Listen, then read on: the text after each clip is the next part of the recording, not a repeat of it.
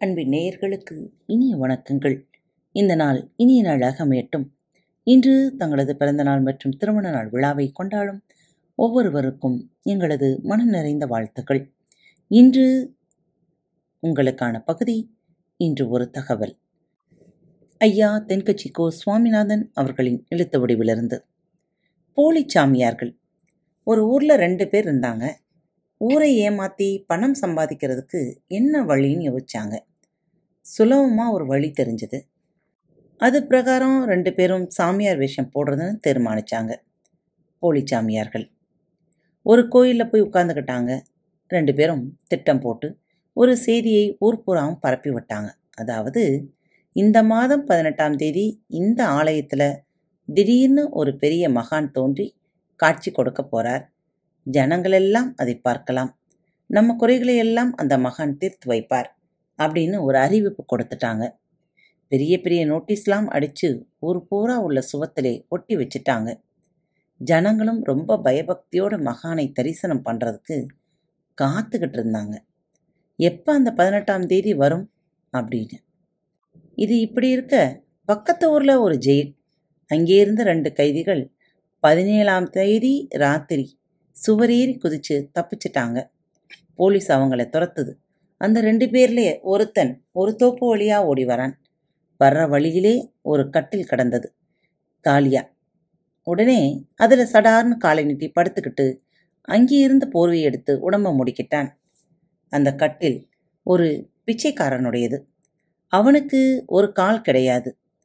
ஒரு கால் இல்லாத பிச்சைக்காரன். அவன் எங்கேயோ பிச்சை எடுக்க போயிருக்கான்.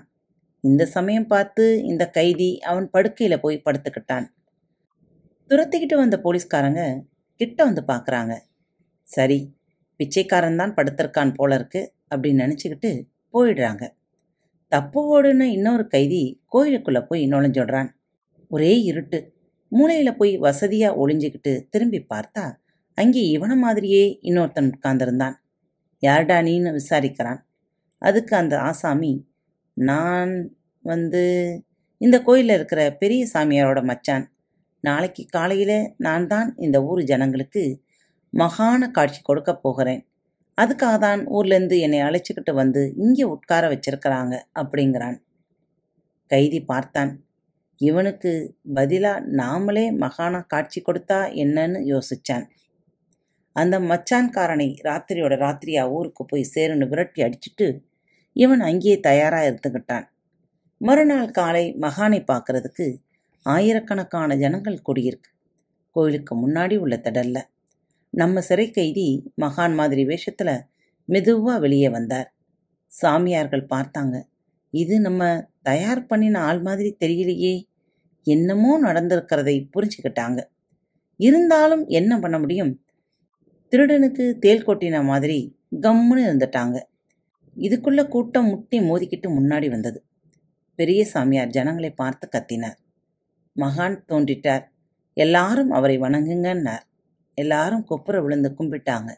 இன்னொரு சாமியார் மெதுவாக அந்த மகான் கிட்டே வந்து ஏதாவது அற்புதம் நிகழ்த்துங்க. ஜனங்கள் உங்களுடைய சக்தியை புரிச்சுக்கட்டும் அப்படின்னார். இப்போ இவனுக்கு தேல் கொட்டியது மாதிரி ஆயிடுது. திருதிருன்னு முழிக்க ஆரம்பிச்சிட்டான். கூட்டத்தை பார்த்தான். இவன் கூட தப்பிச்சு இன்னொரு கைதி கால் இழந்த பிச்சைக்காரன் வேஷத்திலே அங்கே நின்றுகிட்டு இருந்தான். உடனே இவன் ஒரு ஐடியா பண்ணினான். ஓ கால் இல்லாத மனிதனே உன்னுடைய ஊனத்தை சரிப்படுத்தட்டுமா? அப்படின்னான். அது என் பாக்கியம்னு சொல்லி அவன்கிட்டே வந்தான். உன் கால்கள் சரியா போக கடவுதுன்னு நான் உடனே அவன் காலை உதறிக்கிட்டு நடக்க ஆரம்பிச்சிட்டான். ஜனங்கள் எல்லாம் ஆச்சரியப்பட்டு போயிட்டாங்க. அதுக்கப்புறம் நிறைய பேர் மகானை தேடி வர ஆரம்பிச்சிட்டாங்க. ஒரு நாள் பெரிய சாமியார் இந்த மகான்கிட்ட நிறைய பணம் கொடுத்து தன் பொண்ணையும் அவருக்கு கட்டி கொடுத்து ரெண்டு பேரும் எங்கேயாவது போய் சௌக்கியமா இருங்கன்னு சொல்லி அனுப்பி வச்சிட்டார். அந்த ஆளும் இதுதான் சான்ஸ்னு ஓடி போய் விட்டான் அவன் போனதுக்கப்புறம் இந்த போலி சாமியார்கள் ஜனங்கள்கிட்டே அந்த மகான் திடீர்னு மறைஞ்சிட்டார்னு சொல்லி அவருடைய படங்களை நிறைய அச்சடித்து விற்பனை பண்ண ஆரம்பிச்சாங்க. அந்த வியாபாரமும் ரொம்ப அமோகமாக நடந்ததாம்.